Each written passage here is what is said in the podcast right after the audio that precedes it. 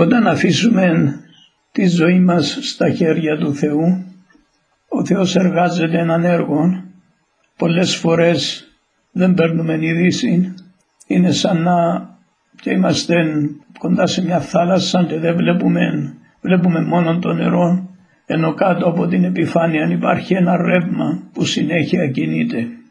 Και η δύναμη του Θεού είναι μεγάλη και θαυμαστή και η σοφία του απέραντη και μπορεί και εργάζεται μέσα στον καθέναν από μας ακριβώς εκείνο που έχουμε ανάγκη και εκείνο που πρέπει να γίνει. Εμείς συνειδητά σιγά σιγά ανακαλύπτουμε το έργο που κάνει ο Θεός και είναι καταπληκτικές αποκαλύψεις που έρχονται σε μας πολύ μεγάλα πράγματα μπορώ να πω ότι είναι όπως λέει στην επιστολή προς Εβραίους η μεγάλη σωτηρία που ενεργεί ο Θεός σε μας είναι πραγματικά μεγάλη και ακούγοντας τα λόγια του Χριστού που μιλούσε σε κάποιες περιπτώσεις βλέπουμε ότι εκείνα που μας δείχνει ο Θεός, εκείνα που ενεργεί ο Θεός μέσα μας είναι αντίθετα από ό,τι βλέπουμε γύρω μας. Όλος ο κόσμος κοίται μέσα στο πονηρό και το πνεύμα του κόσμου γύρω μας, το πνεύμα μέσα στο οποίο και εμείς μεγαλώσαμε και ζήσαμε πολλά χρόνια, είναι αντίχριστο. Είναι εναντίον του πνεύματος του Θεού. Και σιγά σιγά μαθαίνουμε καθώς ταπεινά, αποφασιστικά αφήνουμε τον Κύριο να εργαστεί μέσα μας και είμαστε γεμάτοι προσοχή τα αυτιά μας, αυτιά που ακούν για να ακούσουμε τη διδαχή Του, τα λόγια Του που είναι πνεύμα και ζωή και να λάβουμε από τον Κύριο μας τη σωτηρία που δίδει σε μας. Διάβασα σήμερα την, τη σελίδα 24 Απριλίου στο βιβλίο του Oswald Chambers που στα ελληνικά το έχουμε τα πάντα μου για τη δόξα του. Και μπορείς στη συνέχεια να αναφέρω κάποια από τα πράγματα που λέει. Αλλά θέλω να πω δύο-τρία παραδείγματα. Το ένα, οι μαθητές του Κυρίου σε μια περίπτωση συζητούσαν ποιος είναι ο πιο μεγάλος.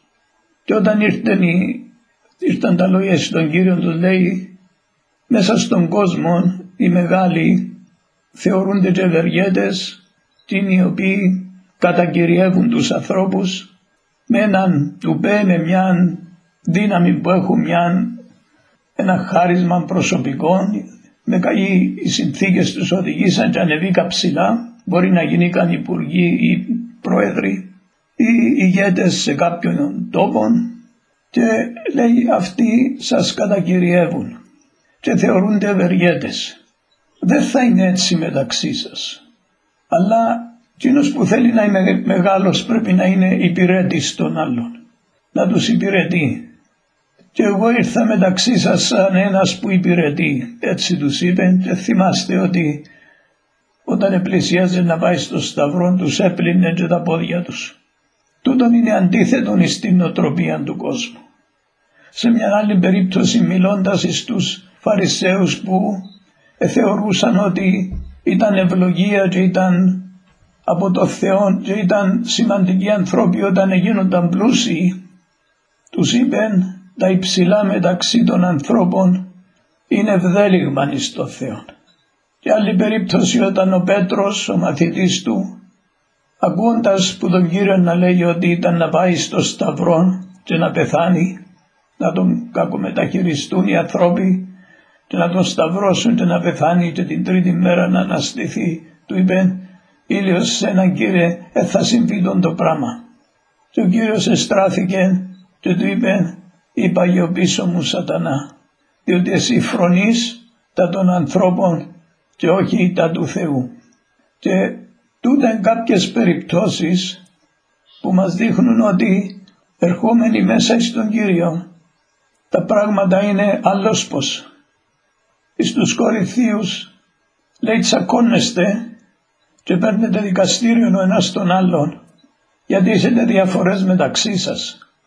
Του λέει ναι, Ήτα για σας απλώς και μόνο τότε έχετε διαφορές.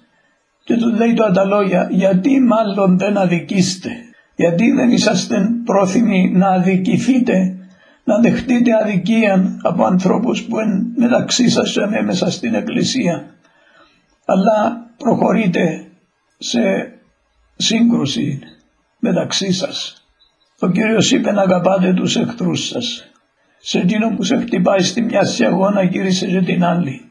Εκείνος που έρχεται να σου αρπάξει το πουκάμισος σου δώσ' του και το, και το σάκο σου. Τούτα τα πράγματα ακούμε να και λέμε τι ωραία λόγια, τι ωραίος δάσκαλος. Αλλά όταν μας συμβούν στη ζωή μας ένα άλλο πράγμα. Βρίσκουμε ότι εγείρεται κάτι μέσα μας, μας πνίγει το δίκαιο μας. Θέλουμε να αντιδράσουμε, θέλουμε να κάνουμε εκείνο που θεωρούμε ότι είναι δίκαιο και ερχόμαστε σε σύγκρουση.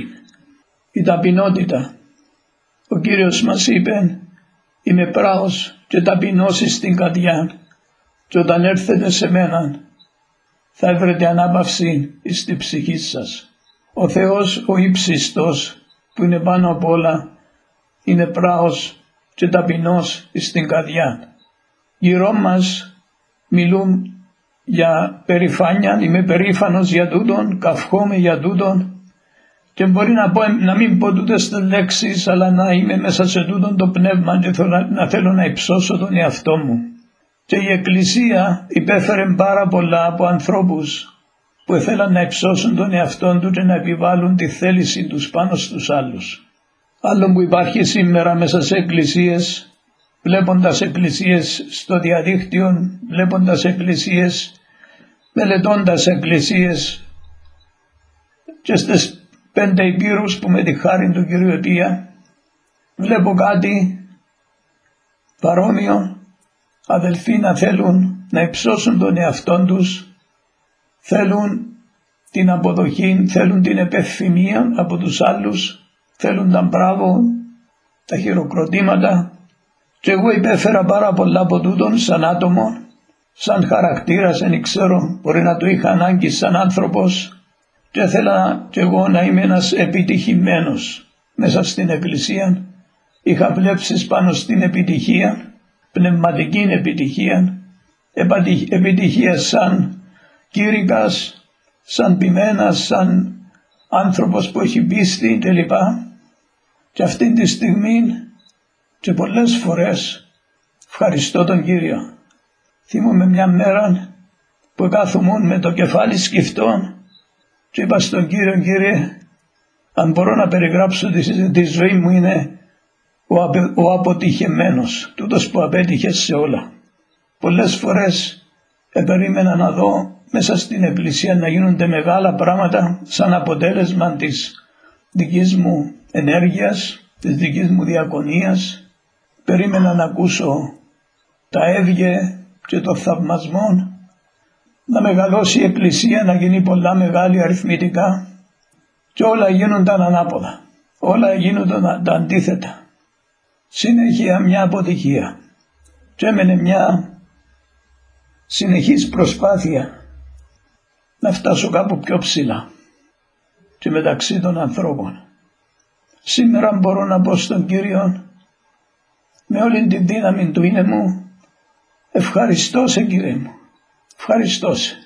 Ευχαριστώ σε γιατί δεν με άφησες να χαθώ μέσα σε τούτον το πνεύμα, μέσα σε τούτην την κατεύθυνση.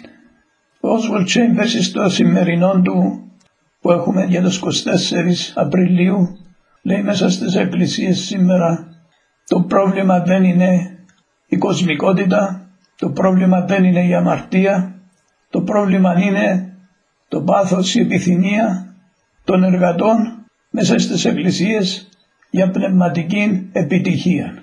Φαίνεται παράξενο, αλλά αν το αναλύσουμε μέχρι το βάθος θα δούμε ότι εδώ είναι η διαφορά, αγαπητοί μου αδελφοί, εδώ είναι η διαφορά. Ο Ιησούς ουδέποτε επιδίωκε την επιτυχία.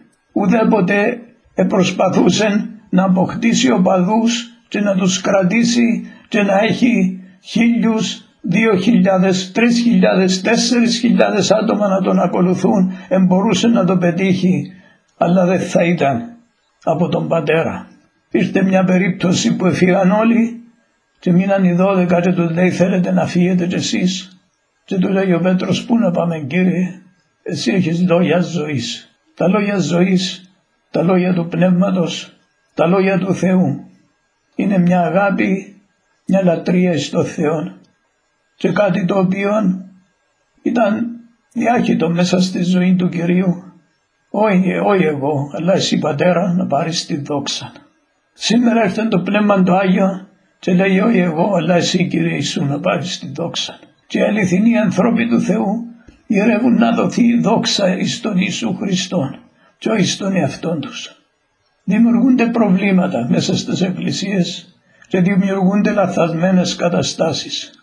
Πολλά διάχυτο γεμίζεται σε εκκλησίες και τούτων να προσπαθούν να ενισχύσουν ο ένας τον άλλον μπράβο, μπράβο αδερφέ, μπράβο αδερφέ, χειροκροτήματα και όλα τούτα.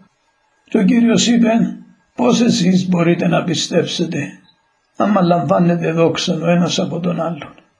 Κάτι άλλο που λέει ο Oswald Chambers μέσα στην το να είναι ένας μαθητής του Κυρίου δεν είναι τούτο που λέει πρέπει, πρέπει να κάνεις, πρέπει να κάνεις, πρέπει να κάνεις έτσι. Το χαρακτηριστικό της μαθητείας λέει είναι, που έρχεται από τον Κύριο είναι εάν. Είναι τούτη η λέξη στην αρχή εάν. Εάν της θέλει να είναι μαθητής μου. Ας αρνηθεί τον εαυτόν του και ας σηκώσει το σταυρό του και ας με ακολουθήσει. Δεν είπε ο Κύριος πρέπει να το κάνετε, πρέπει να σηκώσετε το σταυρό σας, πρέπει να αρνηθείτε τον εαυτό σας. Υπάρχει τούτο που στο βάθος είναι μια θέληση που ελευθερώνεται και γύρεται και έρχεται και λέει πέφτει μπροστά στον Κύριο και λέει Κύριε το θέλημα σου να γίνει. Τούτη είναι η ζωή μου. Το θέλημα σου. Και τούτη ήταν η ζωή του Ιησού Χριστού και στο τέλος έλεγε εγώ είμαι η ζωή. Εγώ είμαι η ζωή. Ουδής έρχεται στον Πατέρα παρά διαμέσου μου, παρά με τον τρόπο, με τον το πνεύμα, με τον την προσέγγιση. Πολλή κίνηση, πολύ σοου, τηλεοράσεις, διαδίκτυο, πολλές φωνές και κάποτε ακούω τα λόγια, βλέπω το ύφος και πίσω βλέπω ένα πνεύμα που λέει δέτε με, δέτε με, δέτε με. Πολλά μπράβο που κοινούς που παρακολουθούν. Χειροκροτήματα, εκκλησίες, mega churches έτσι ονομάζονται, χιλιάδες. Πάλι ο Oswald Chambers λέει ένας άνθρωπος που φτάνει στο σημείο που αγιάζεται και αφιερώνεται εντελώς εις το Θεό και ζει για το θέλημα του Θεού είναι πιο πολύτιμος εις το Θεό παρά εκατόν άλλα άτομα που απλώς επήραν μια φώτιση από το πνεύμα. Έναν άλλο πράγμα που λέει η σωτηρία και ο αγιασμός είναι έργο της χάριτος του Θεού. Δεν είναι ανθρώπινο έργο. Το Ευαγγέλιο το λέμε για πληροφορία. Το λέμε για να ακούσουν οι άνθρωποι. Αλλά δεν μπορούμε να σώσουμε ούτε έναν άνθρωπο. Πόσες φορές επροσπαθήσαμε, επροσεγγίσαμε τους ανθρώπους, ήβραμε τα κατάλληλα λόγια, ήβραμε τα επιχειρήματα όλα. Τους τα είπαμε κουτσά καθαρισμένα. Τους τα είπαμε, τους τα κάναμε λιανά και τους λέμε τούτον είναι. Το Ευαγγέλιο τούτον είναι που έγινε ο Χριστός να σε σώσει απέθανε για σένα, για τις αμαρτίες σου κλπ. Και κάποτε βλέπουμε ανθρώπους που δείχνουν κάποιον ενδιαφέρον και θα ξαναλέμε και ξαναλέμε και ξαναλέμε και δεν βλέπουμε καρπόν. Δεν βλέπουμε να γίνεται κάτι. Ένας από τους λόγους που πρόσφατα έλεγα αδερφή μου ότι η προσευχή είναι ο τόπος που πρέπει να πάμε να κάνουμε έντευξη στο Θεό για να σώσει ανθρώπους, για να ελευθερώσει ανθρώπους, για να θεραπεύσει ανθρώπους, για να στηρίξει ανθρώπους. Έρχεται κάποιος άλλος μια φορά μια κοινή γυναίκα που ήρθε στη Μαλάου πριν χρόνια μου είπε μια ανέτοιμα για να προσευχηθούμε, της έδωσα μια απάντηση, της είπα για τον Χριστό. Πρώτη φορά την έβλεπα, πρώτη φορά της μίλησα, πέντε λόγια της είπα. Και μου λέει είμαι έτοιμη να λάβω τον Χριστό και προσευχηθήκαμε. Και έγινε επανάσταση στη ζωή της, εσώθηκε την η γυναίκα. Δεν χρειάστηκε να της εξηγήσω, δεν χρειάστηκε να κάνω μεγάλα πράγματα να βρω, να βάλω σε τάξη ορισμένε διδαχές, να τις δώσω να καταλάβει κλπ. Εσώθηκε με τη χάρη του Θεού. Μέχρι σήμερα συνεχίζει μέσα στον Κύριο. Και τόσοι άλλοι. Αφού μου είμαι σίγουρος ότι έχετε εμπειρίες τέτοιες. Διάβασα ένα βιβλίο μια φορά για μια κοπέλα στην Ινδία. Άκουσε τη φράση «Ο Θεός ο Πατέρας» και η λέξη μπήκε μέσα στην καρδιά της. Πατέρας, ο Θεός είναι πατέρας. Και πίστεψε και προσεύχε τον ήταν μόνη της μέσα σε ένα χωριό όλη η οικογένεια της οι χωριανοί, οι χωριανοί της Ινδουιστές. Και από ό,τι ανακάλυψα ιστορικά και με τα γεγονότα που γίνονται οι Ινδουιστές είναι πιο φανατικοί πολέμοι των χριστιανών παρά οι μουσουλμάνοι. Και ζούσε σε έναν περιβάλλον Ινδουιστές και στάθηκε, στάθηκε πιστή, είπε στην τα πάντινα, κάποια που γράφει την ιστορία και την ήξερε περιγράφει ότι την είδε μετά από λίγα χρόνια και ήταν γερασμένη από τα πράγματα που επερνούσε συνέχεια. Αλλά στάθηκε.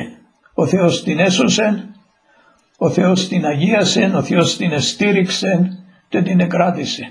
Είναι έργο του Θεού, αδελφοί μου, δεν είναι έργο ανθρώπινων.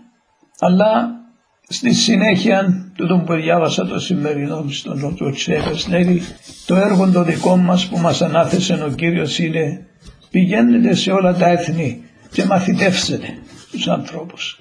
Μας έδωσε να κάνουμε τούτο να μαθητεύσουμε, δηλαδή τούτοι που σώζονται από τον Κύριο που έρχονται, ο Θεός τους αναλαμβάνει και τους φυλάει και αν είναι άνθρωποι που πραγματικά θέλουν να γίνουν μαθητές και ήδη και αρχίσουν και συνεχίζουν και βλέπουν το τι εργάζεται ο Θεός και παραδίδουν τη ζωή τους στα χέρια του Κυρίου, τότε θα τους φυλάξει και θα κάνει το έργο του μέσα τους και τη σωτηρία και τον αγιασμό τους και την αύξηση τους.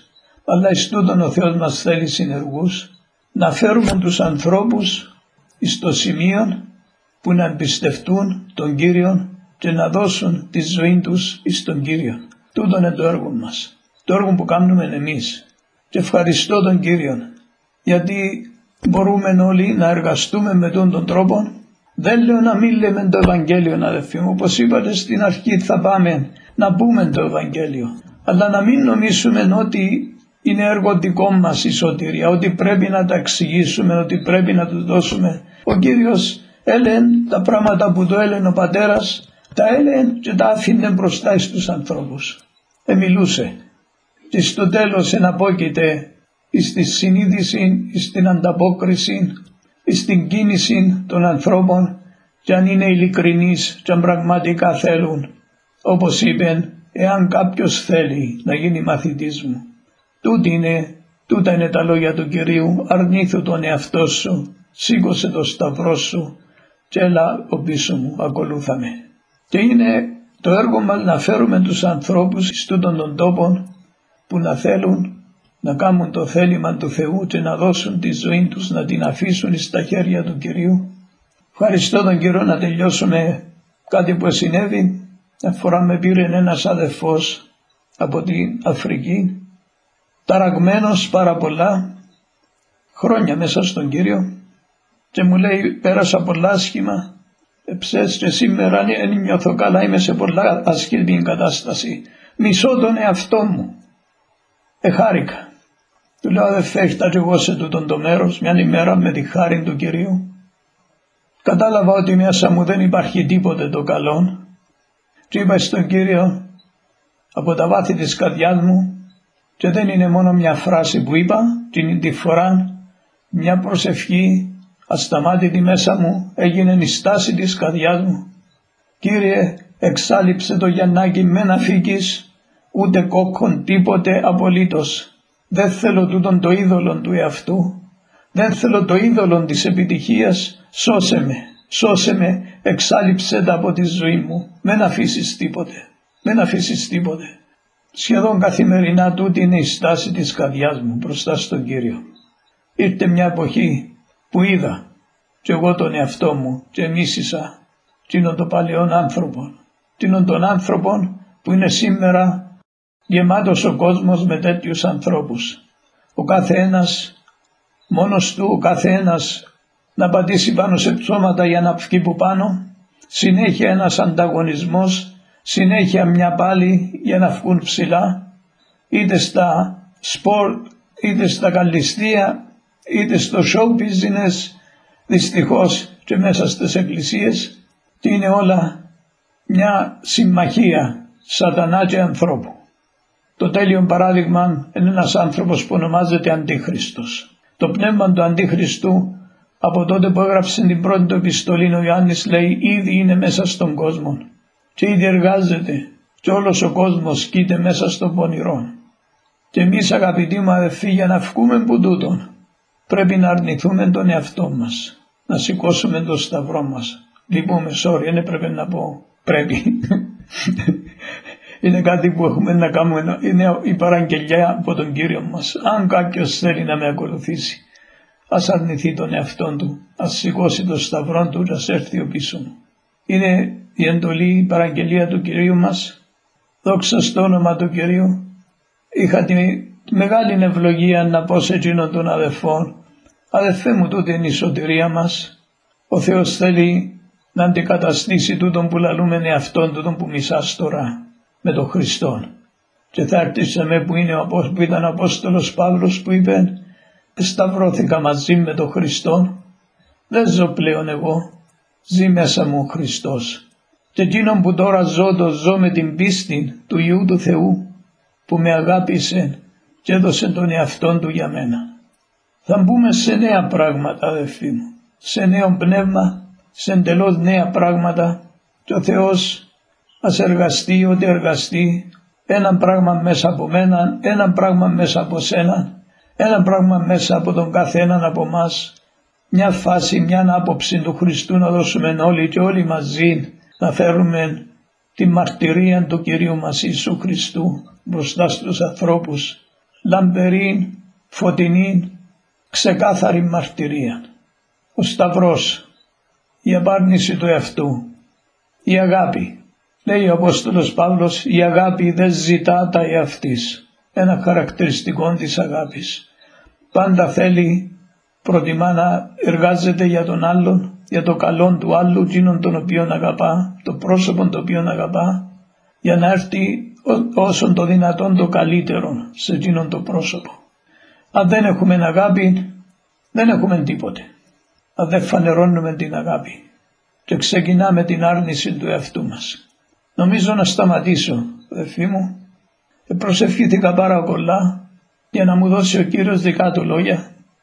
Δεν ήθελα να πω τα επιχειρήματα και τα άλλα που βρίσκω σαν άνθρωπος, αλλά εκείνα που θέλει ο Κύριος να μιλήσει. Και τούτη είναι η επιθυμία μου πάντα.